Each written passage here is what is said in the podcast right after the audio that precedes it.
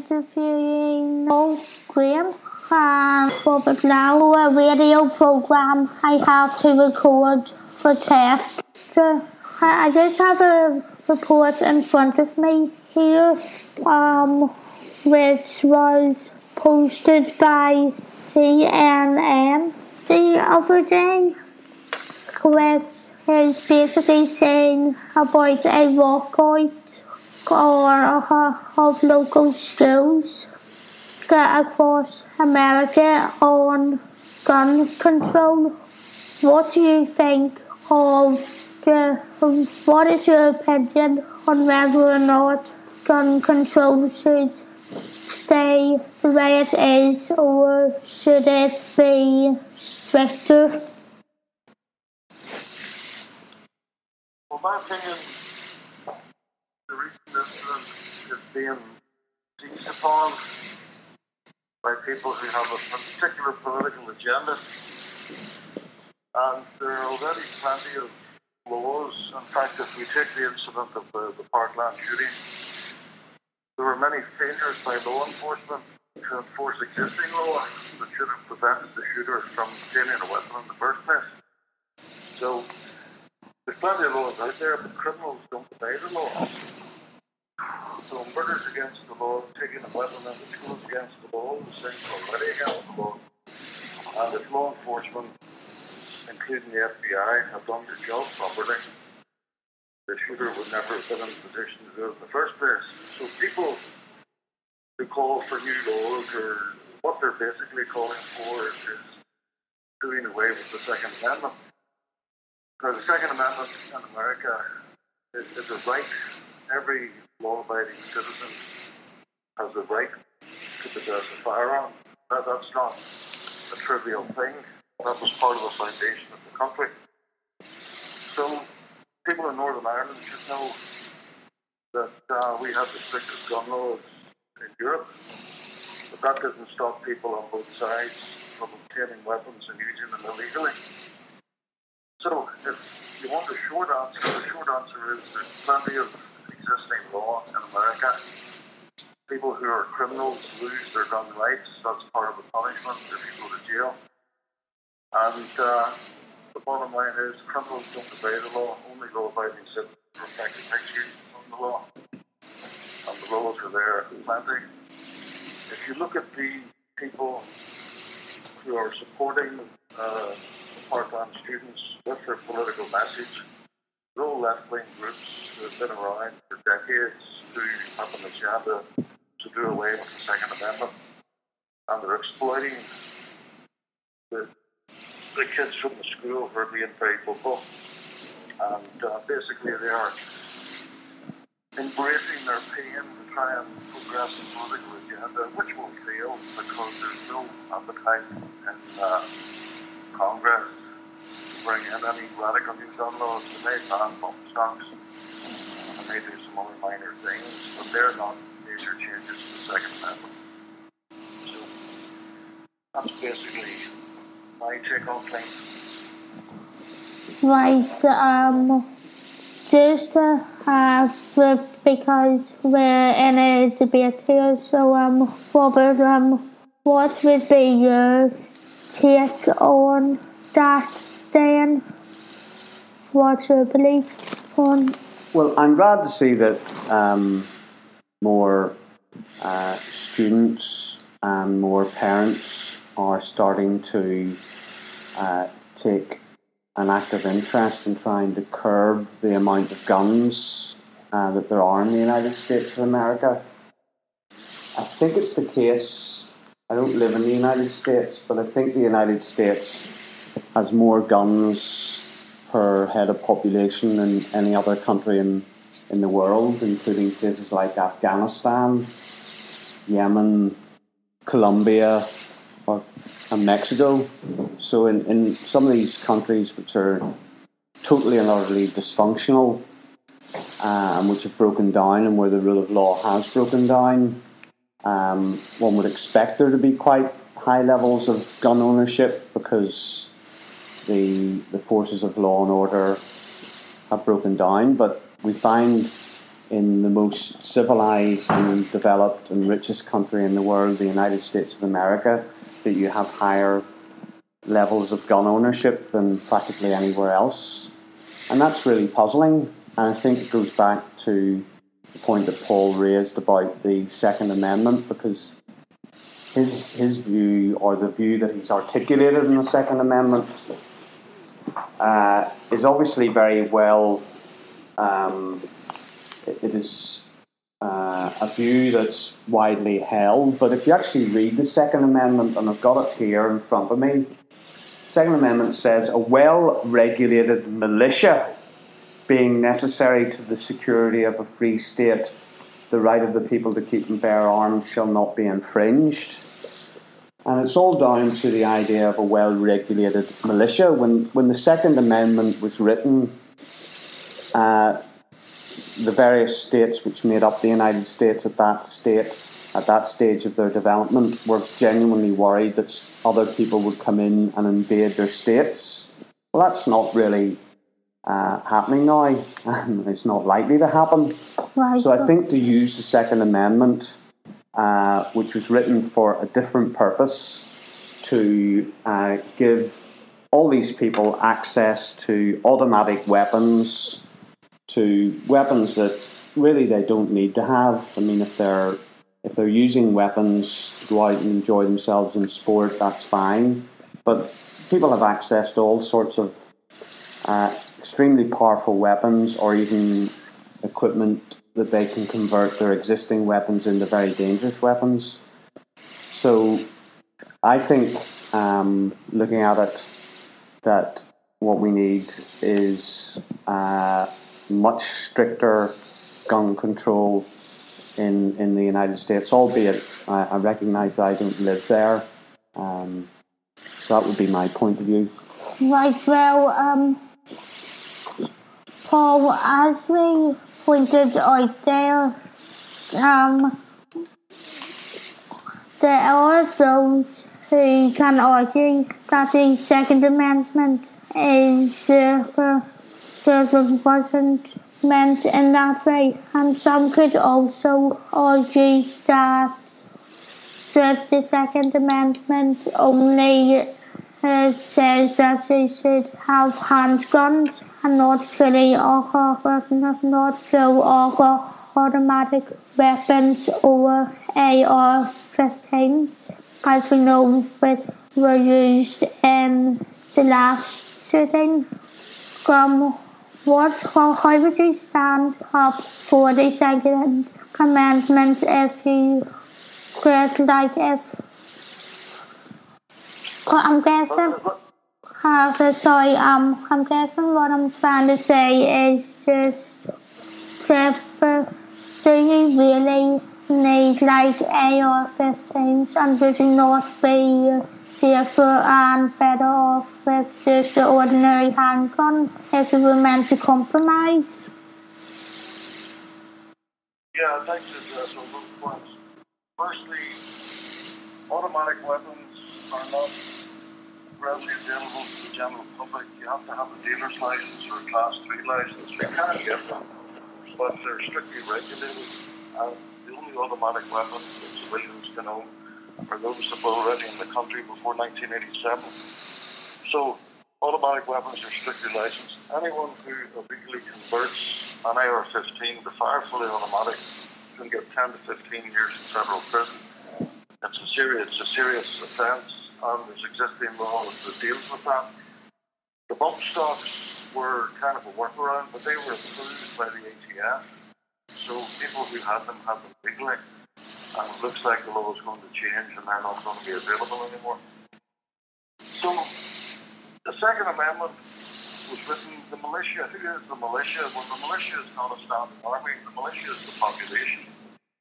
The whole purpose of the Second Amendment was to deal with enemies, foreign and domestic. So the framers had just come out of a war with the British Empire, and their concern was the British could come back, or a foreign invader, to try to attack the country, and in which case the militia is every able-bodied citizen who has access to a military-grade rifle.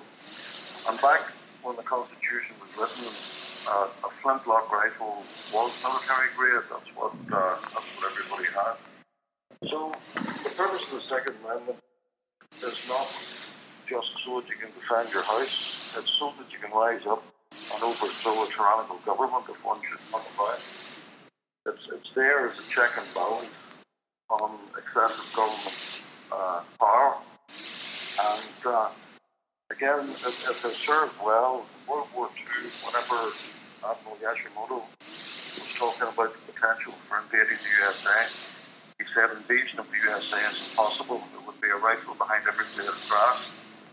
So it's well known in other countries that Americans are well armed. They're not just well armed, I can tell you as an observer who knows such things. They're skilled as well. The typical American civilian is more skilled than the average law enforcement personnel that you would find in Europe because they practice, they have a gun culture. We talk about AR-15s. Could you give up AR-15s and just have handguns? Well, 95% of murders are committed with handguns. There are more people killed with hammers than AR-15s in the course of a year when you actually round up the statistics on them. The vast majority of firearms-related murders are committed with handguns, which we easily conceal. And again, that is regulated in different states. Like I live in North Carolina. In order to carry a concealed handgun, you must do an 8-hour course. You must be demonstrated to be competent with the competency test on the range. And you must be a law-abiding citizen because even certain fairly minor offences can disqualify you from getting a concealed carry permit. Now, what statistics have shown is in states that have made concealed carry permits available, serious crime, robberies, and homicides have decreased. So people say more guns, more crime. Actually, it's not true. The amount of crime is inversely proportional to the amount of legally owned guns out in the population. North Carolina is a good case in point. Florida, the people who have concealed carry permits in Florida are statistically less likely to be involved in a serious crime than a police officer. And that's quite a staggering statistic. So legal gun owners protect themselves. A lot of places in the US, you live out in the country, you could be waiting 40 minutes for the police to arrive, and criminals here have guns. So, just the other day in Durham, the owner of a Chinese restaurant was coming home, and three men tried to rob him to get the tickets to the store. Now, his wife had a gun, but she didn't really know how to use it. They tried to fight these men off, but the owner of the Chinese was killed in the process. So, there are armed criminals out there, and you can find a way to get the criminals to give up their guns. Good luck with that. But until the criminals are disarmed, the law-abiding citizens have a right to be armed, and why wouldn't they? Why wouldn't they want to be?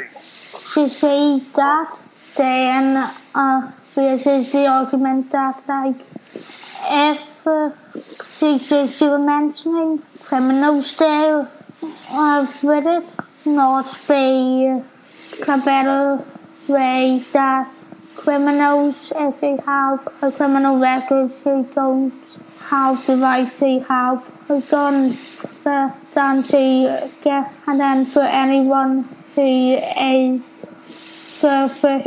stable and not a criminal, then could have one. Yeah, criminals aren't allowed to have guns, but they have them anyway because criminals don't care about the law. So until you find a way to stop criminals, and people talk about banning guns or banning classes of guns. Yes, there's a gun here for every man, woman, child, maybe two or three, because every gun owner that I know owns more than one gun. In many cases it could be 20, 30 or 100. So the guns are already out in circulation. So they're not going away. So the idea that banning them, or some of the more cunning things that try to make ammunition very expensive, try to regulate it, try anything they can to take the guns away from law-abiding citizens. Criminals are already banned from having them. So the idea that bringing in some new law is somehow going to miraculously reduce crime or stop mass shootings, it's fantasy. It's pure wishful thinking. people that live in the real world know that the best way to stop serious crime is to have people of good intent who know what they're doing and who are competent to be in a position to stand up and stop the crime in the strike. The response time for the police in a city is typically about 4 to 5 minutes for a shooting incident. The response time by concealed carry holders is 90 seconds. And there are many videos on the internet that show where concealed carry holders have saved lives, chased robbers off, and in some cases have stopped them in their tracks by shooting them dead, and have tried to rob stores and things. So the culture here is very different to the UK. The UK does not have a gun culture, but up until the early 20th century, there weren't any firearms laws in the UK. Having a firearm was open to anyone who wanted, but that all changed after the First World War, and with the threat of the Bolsheviks and the Communist Revolution, the British government decided they needed to regulate who had guns and didn't. So the UK has got away with that, but if some other country, Russia, whatever, invaded the UK, what are you going to use to stop them?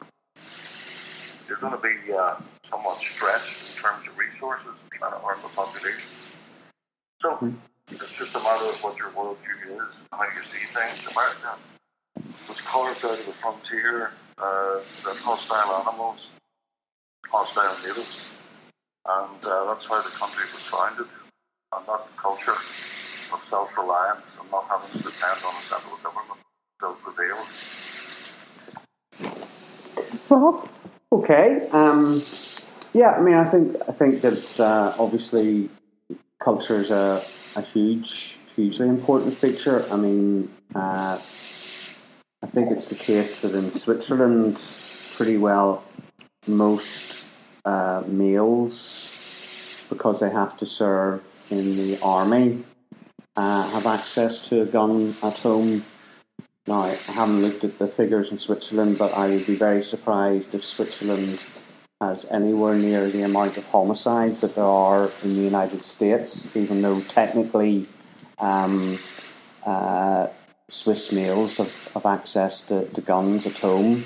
So there obviously is a cultural thing going on, and I would accept that.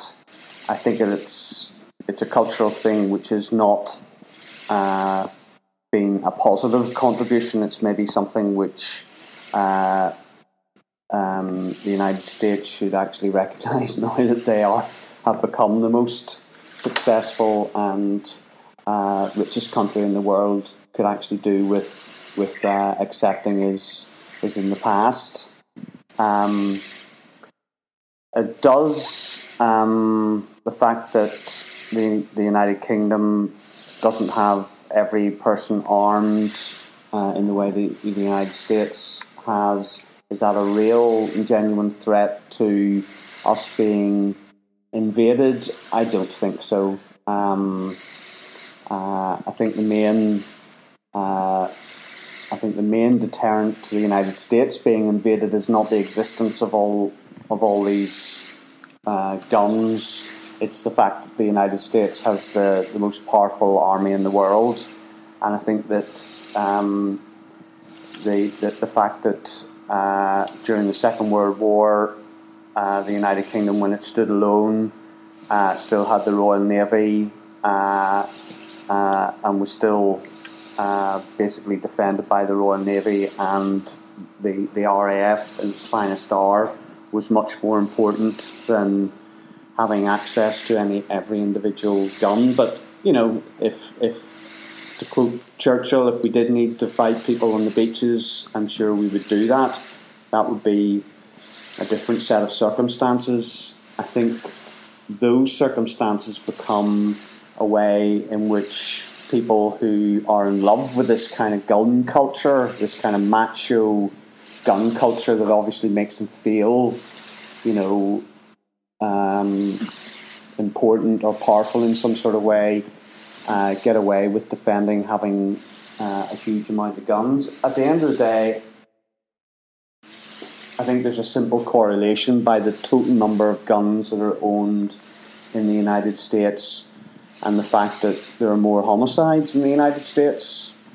And we look at what happened at that school in Scotland, and I'm struggling to remember the name of the school in Scotland. It was Dunblane, thank you very much, Paul. Where after that attack, the British government did introduce laws, and we haven't had, thank goodness, a recurrence of that. And I think we just need to hear, as a parent of somebody who's living outside the United States, the fact that these school tragedies keep on repeating themselves, and it's very sad.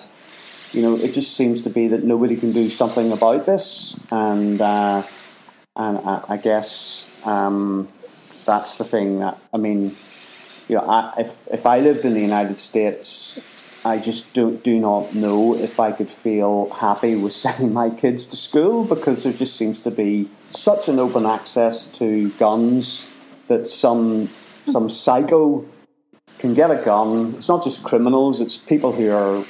The guns are so available that it's people who are psychologically impaired get access to guns, and off they go, and innocent kids get killed. And that just seems to be the heart of the issue for me. Days after the attack in February, a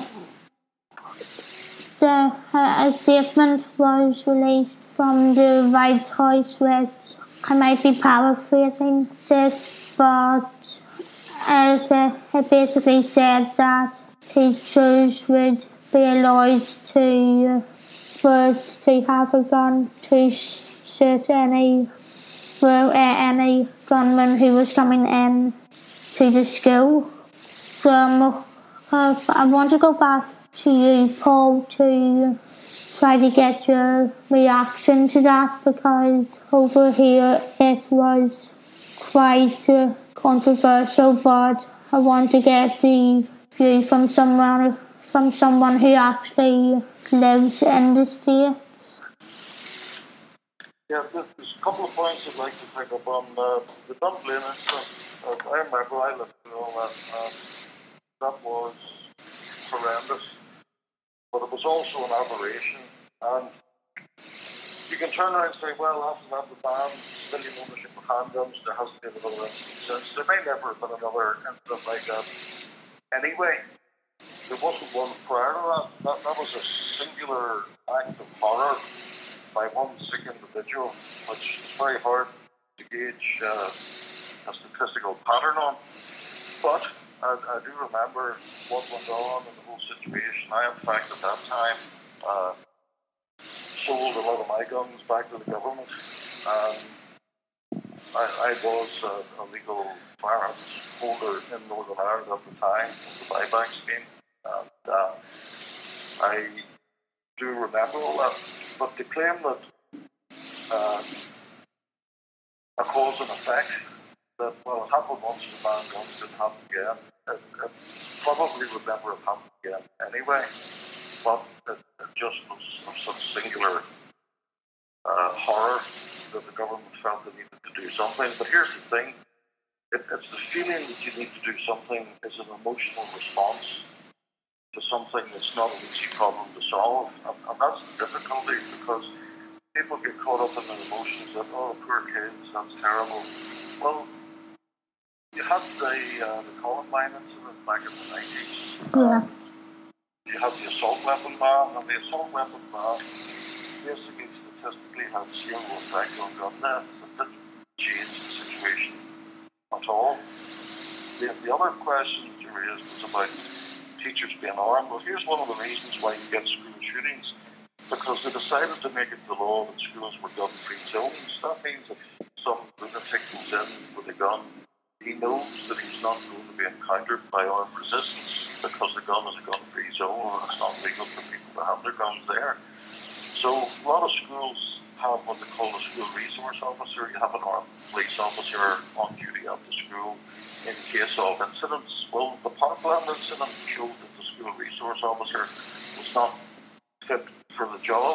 He did not do what he was supposed to do, which was win and confront the gunman. In fact, there was multiple deputies who turned up at the scene were told to hold off and didn't go out and confront Nicholas Cruz, the shooter, as they should have done, which is standing procedure for police in the United States. So there are schools in Texas and in other states, and again, gun culture varies from state to state. Some states have much stricter laws surrounding guns than others. But there are schools in Texas where certain teachers, and it's not every teacher, but certain members of staff have access to guns that are locked away in biometric safes. They have done an appropriate training course. They're perhaps former law enforcement or former military, so they're competent. And they have the necessary fortitude to handle a situation like that. And funny enough, those schools don't seem to get mass shootings, because when the word gets out that you could be met with armed resistance, the nutcase that wants easy targets doesn't go to those places. So the thing is, the UK and the US, very different countries. The reason the US is going to be so wealthy and successful and all the rest of it is because of freedom, economic freedom, freedom to do various things, and that's the difference. A lot of that is tied into the American Constitution, and the Constitution says the right to bear arms shall not be infringed. Well, it is infringed. It's infringed in every state by various gun laws that already exist. It's infringed by the fact that if you're a convicted felon, your gun rights are gone for the rest of your life. You don't get them back. But that doesn't stop criminals. And the murder statistics, which is another thing, Switzerland has a very high rate of gun ownership. And again, every citizen is potentially on standby to defend the country if they need to. And nobody has invaded Switzerland in hundreds and hundreds of years. But in Switzerland and America, you've got comparable rates of gun ownership. But if you took out Detroit, Chicago, and a few of the large cities from the statistics, where you have an awful lot of criminal shootings, you would find that for the rest of America, your crime stats would be a lot closer to Switzerland. It's just the aberration of some high crime centres that pushes the homicide rate up as high as it is. And those places like that have the strictest gun control laws in the United States, Chicago being a good case in point.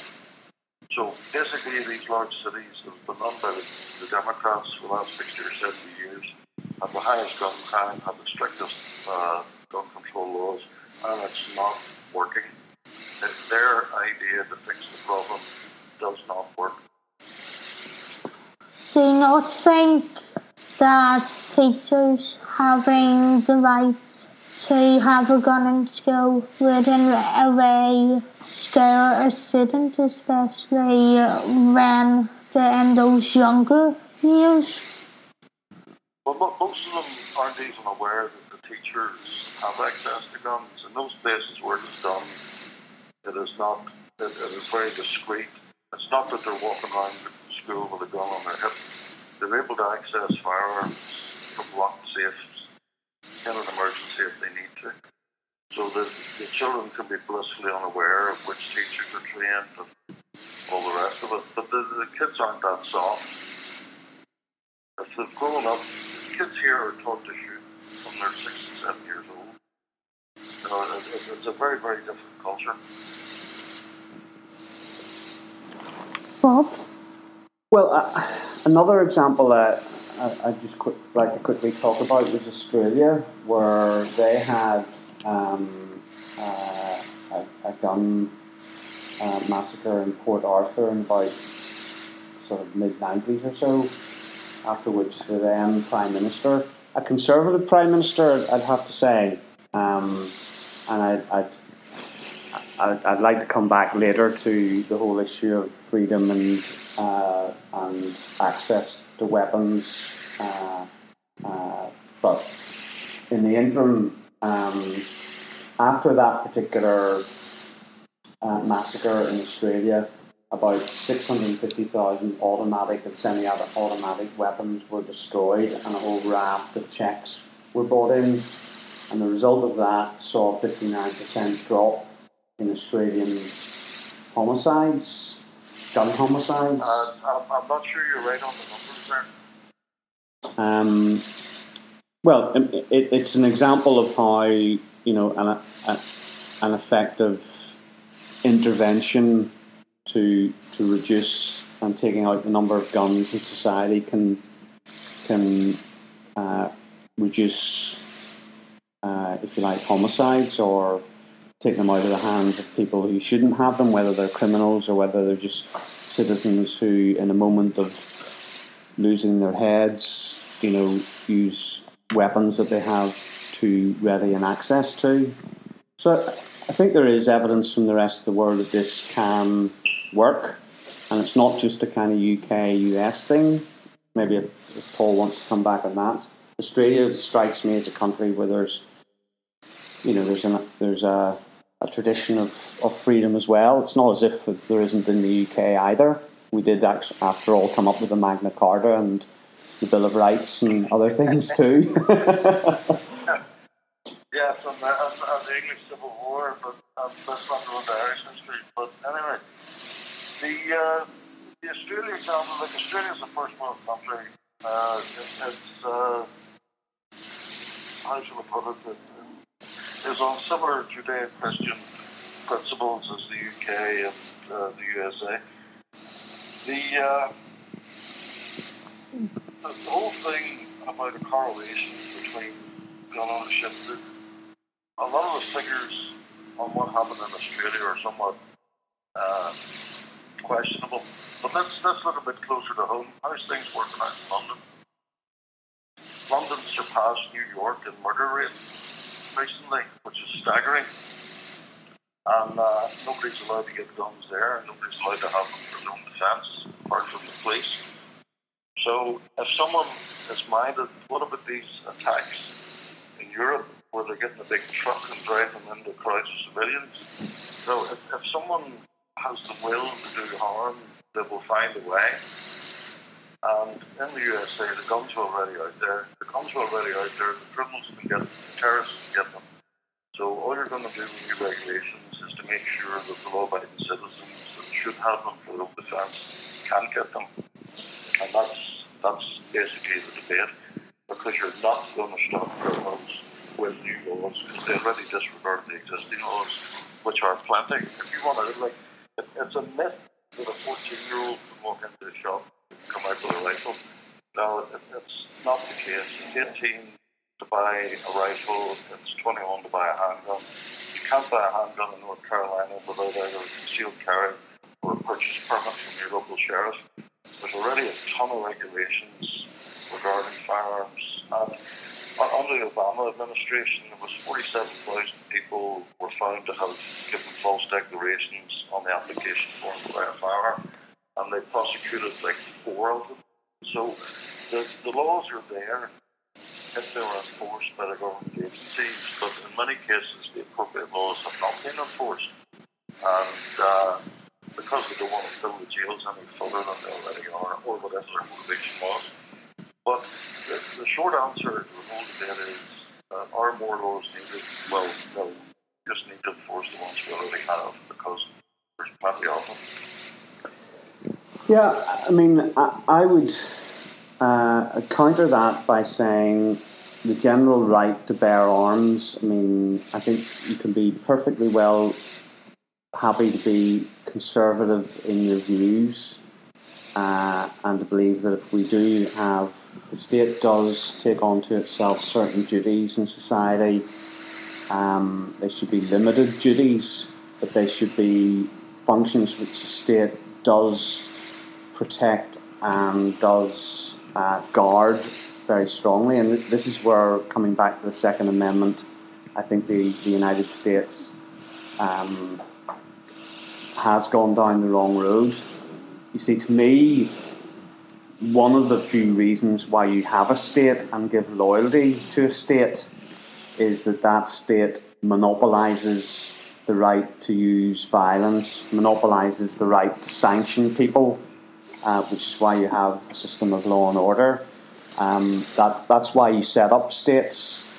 Now, I would be quite happy to say that the states shouldn't intervene in economic affairs too much. They shouldn't tax people resolutely, but since Since the idea of having a state is that you take away the right of other people to go around and, you know, if you do something to them that they don't like, they don't have the right to chin you, or they don't have the right to pick up a gun and shoot you.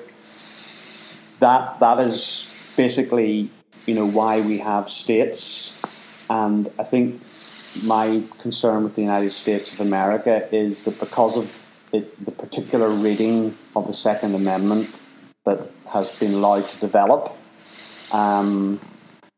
the United States of America effectively does not monopolise, you know, the use of violence. Now, Paul, you're quite correct to say that other states around the world aren't successful in doing that themselves, but the United States has managed to allow this particular gap to appear in its own laws. I think the answer in the United Kingdom to the growth of knife crime is that knife crime needs to be properly dealt with in the streets of London, and there's a lot of evidence that the police aren't being allowed to stop people who they know are likely to be causing knife crime, and there's been, you know, all sorts of reasons for that.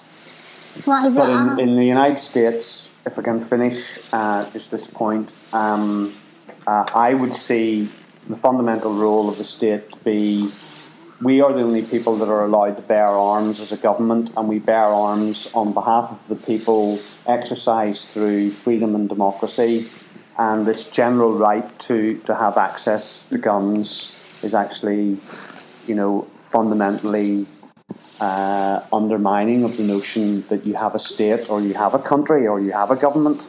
But I'm going to have to interrupt here because looking at the time, we only have 3 minutes left on this debate. Sorry, Graham. Just make it quick, please. Make it quick, please. You raised an excellent point about the state being the sole arbiters of the use of force. And people in the USA look at states like Nazi Germany, Communist Russia, Communist China, Cambodia, and other states, where the state had the monopoly on the use of force and used to massacre millions of its citizens. So the lesson has been learned from states that you don't trust the government.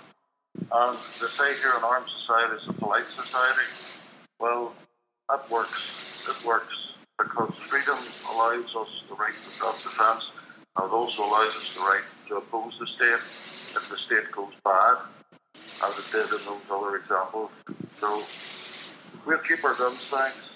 You other countries can run your countries whatever way you like, but we like things the way they are. Thank you very much. Right, so basically I just have the same question for both of you for this last one, and as I said, I want to make this quick because it's now only 2 minutes for it. So are we really? So as we can see, since the Stoneman Douglas High School shooting, it has been now that students in high school have spoken out. Are we really at the point where adults perhaps need to listen to young people and children to get it right? Who are you asking, Phoebe? Either one of you, please. Well, I'd like to answer that because young people nowadays are more ignorant of their history, their constitution, the Civil War, World War II, and everything else. The education system has failed them. So forgive me if I don't want to take the literal advice from a generation that eats Tide Pods and snorts condoms, you know. Well, I think every generation has the right to think for itself and make its own decisions. Ultimately, any group of people, they'll have to bring the rest of the population with them. I think there is some evidence that actually a majority of people in the United States might prefer stricter gun controls, but I suppose that is an issue ultimately for the people of the United States. Right, Frank, We were both off of Illinois. Right, so now with me, Phoebe Slough, I am going to be interviewing Patience Bradley, who is a Vogue model. How has today been, Patience? How's today been? Well, it's been very good so far. I've been looking forward to coming to see you and do the interview. So apart from that, we haven't had anything very exciting, but today's grand. Right, so you've had quite an interesting life with obviously the modelling and then your recent book being published, plus everything else you're doing now. But I'd like to start at the beginning. So how did you originally get involved with all your modelling? Right, well, it was funny really because I never expected to be a model, and my mother sent me to a course that was sort of like an etiquette course and modelling course, and they told my mum that, this was when I was about 13, and they told my mum I would never make a model because I was too small.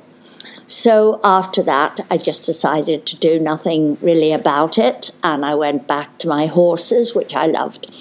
And then my mum got a telephone call from this chap in Dublin, and he wanted me to go down and do some photo shoots with him.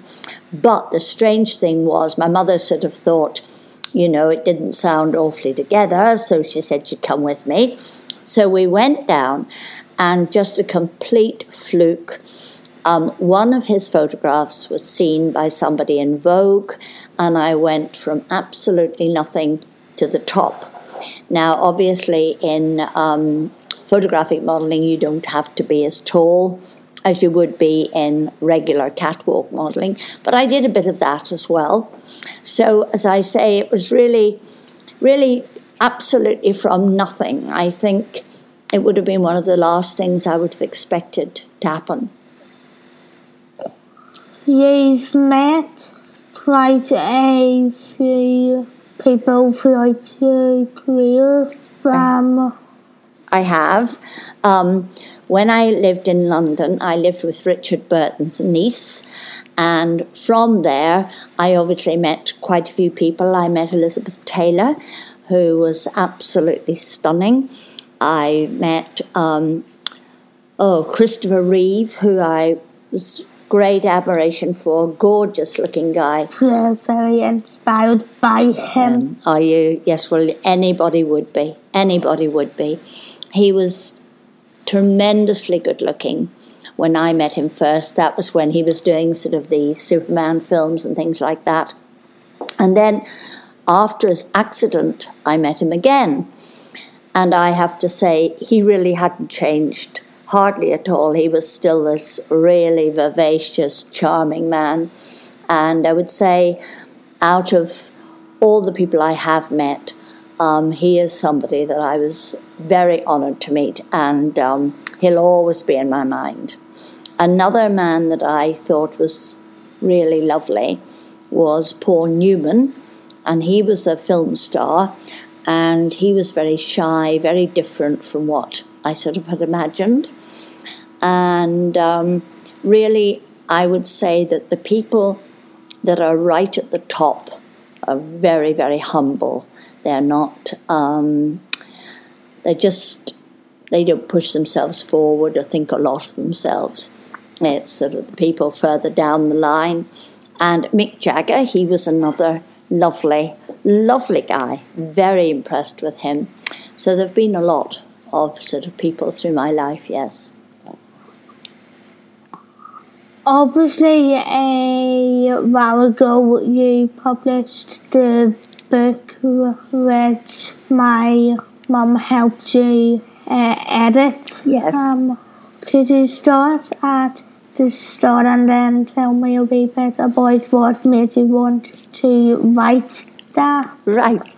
Well, it was really strange about the book because I have very bad dyslexia.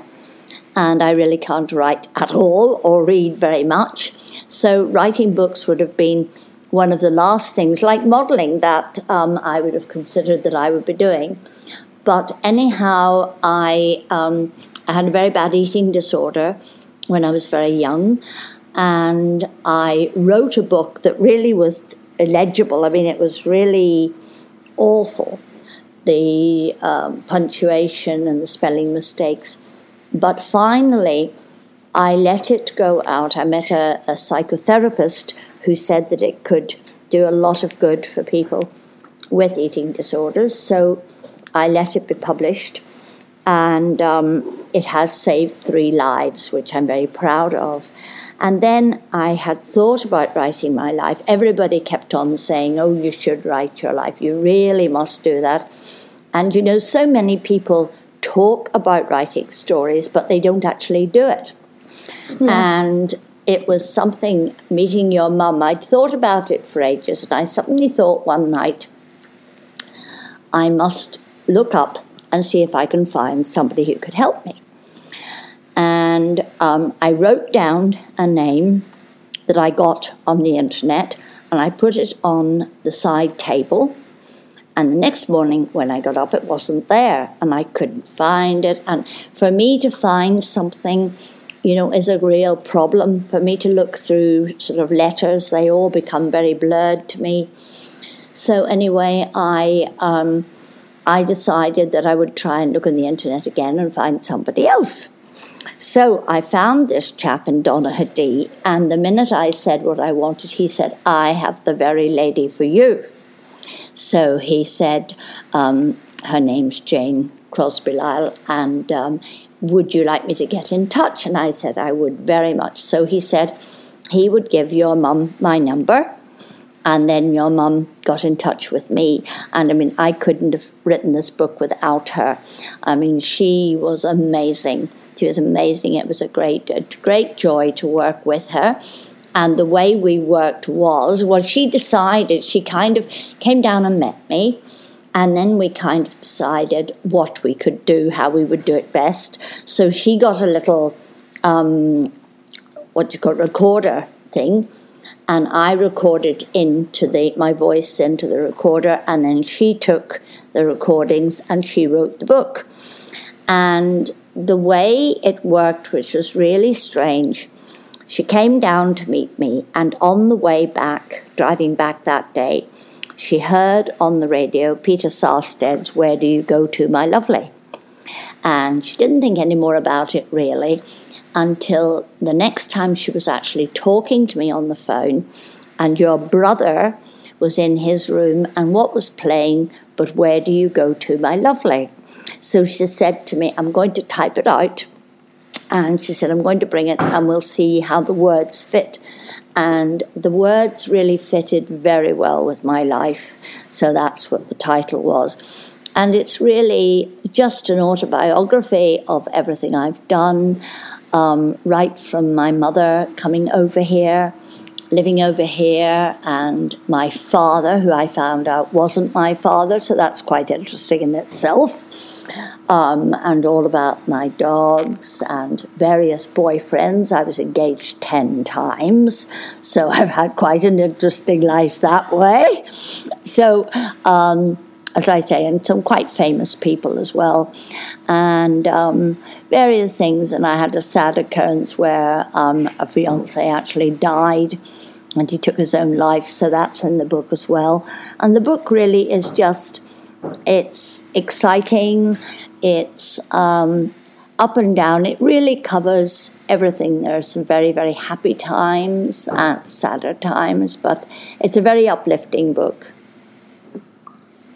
This question might be a wee bit personal, so if you don't want to answer it, just tell me and I'll choose a different one. Okay. But obviously, you mentioned you have dyslexia, and there has been an eating disorder. Did that in any way affect your life personally?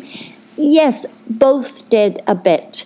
I think starting with the dyslexia, my mother had a first-class honours degree, so in English, So she never would have thought of having a daughter with dyslexia.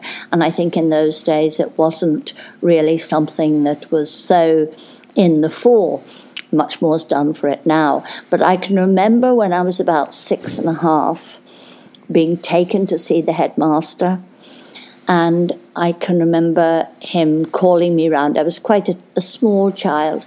And he called me round to the side of his desk. And he said to me, he said, "Patience," he said, "remember you're not really stupid." Well, the really never stuck, the stupid did. And it was always a case of just not being able to read. So, you know, nothing really was done in those days about it. And it wasn't until about 7 or 8 years ago that I was doing something at Queen's, and they very kindly let me use a recorder like your mum. And that was a tremendous help. And then they asked me if I would like help with the dyslexia. And I said I would. And they sent me to a lady in Belfast who was very high up in dyslexia. But she explained that because I got to this age without really having the help I could have had, she couldn't do that much. But she did help me tremendously in confidence with it. So now I'm able to say to people, you know, I have dyslexia, you'll have to be a bit slower. Or if somebody rings me up and they're giving me an address, I have to say to them, you know, you'll have to slow down and I'll have to try and write this down. Because I have difficulty, if I can see the length of a word, but if I like your lovely name, that really is nearly impossible for me. But I find if I don't concentrate on how many letters there are, I get really confused. And the more confused I get, the more upset I get, and the less likely I am to be able to write. But now I just, with the having a mobile phone now and all this text writing, it has helped tremendously because I don't feel as stupid. But I think the thing is now I'm able to say, you know, I have got dyslexia, and that's a big help. And with the eating disorder, yes, I was very, very ashamed of it all my life. And it started off when I was about 13 with anorexia. But it was very, how shall I say, it came and went very quickly, literally inside, I would go so far as say a matter of weeks. But anorexia always leads to bulimia, because if you stop eating, your body will fight and it'll want food so much that you then eat, and you're so hungry, you eat more and more, and then that comes to guilt. And then when you get the guilt, you want to get rid of the food. I never made myself sick, basically, because I couldn't. Okay, but I did use laxatives, which are equally bad and have given me a lot of problems now. And the book that I wrote about my anorexia is called My Secret Is Out. And it's written very badly. There's no punctuation. It's really a bad read. And people have written on the internet that I'm probably only 5 years old and that I must be stupid and I must be this, that, and the other. But it had to be written that way. I had to let it go out the way I wanted. And it has saved 3 lives. So you can't do more than that. Yeah, it's obviously scary that people could write all of that stuff over the internet. Mm-hmm. Anyway, so just keeping track of time, I would like to use this as my last question. Right. But obviously, no, it's at a different point in your life, but do you still have any fashion shows for any other people wanting to get into fashion? And do you think, do you have a show that would kind of introduce more non-America, more people who have physical disabilities to get in, I guess is what I'm trying to ask. Yeah, you're asking very well. Yes, that's very interesting, because when I started organising fashion shows in Northern Ireland for charity, I had a guy that came up to see me. He rang me and he asked could I meet him, and he came to my house, and he had been a wheelchair user, but he now was on crutches. So he said he'd always wanted to model, so I said, well, I would love to have him. So I brought Andrew into my team of models, and then not long after that I met this little girl, and she was 6, and she was a wheelchair user, and she joined my group as well. So she was an absolute hoot. And then I had 2 other models, a thalidomide friend of mine who modelled, and also a lady who had a brain tumour, so she now is in a wheelchair. And they were all, and the thing was, the Millennium Commission in 2000, I got one of the Women of the Year for that, and they asked me would I like to do anything, and I couldn't think. And they said, well, look, go home, have a think about it, and come back to us. So in the weekend, I thought it would be lovely to have a really glamorous range for wheelchair users. But I thought somebody must have done this before me, and I had helped to research, and I was the first person to design and make a range for wheelchair users. And then my husband, he's very good with names, so he thought of Jonathan Ross, saying really, that you would say really, so he thought of the name Really Glam. And I have to say, it's been wonderful for me. Now, I own the company, but I don't do anything with it. And my dream is that some young person, some young girl, will want to go down that road, and I would give her the name and I would help her whatever way I would. At the moment, I sort of do very, very glamorous range.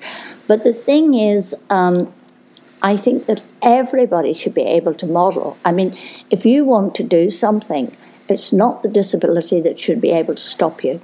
I don't think a disability should be able to stop. Look at yourself. I mean,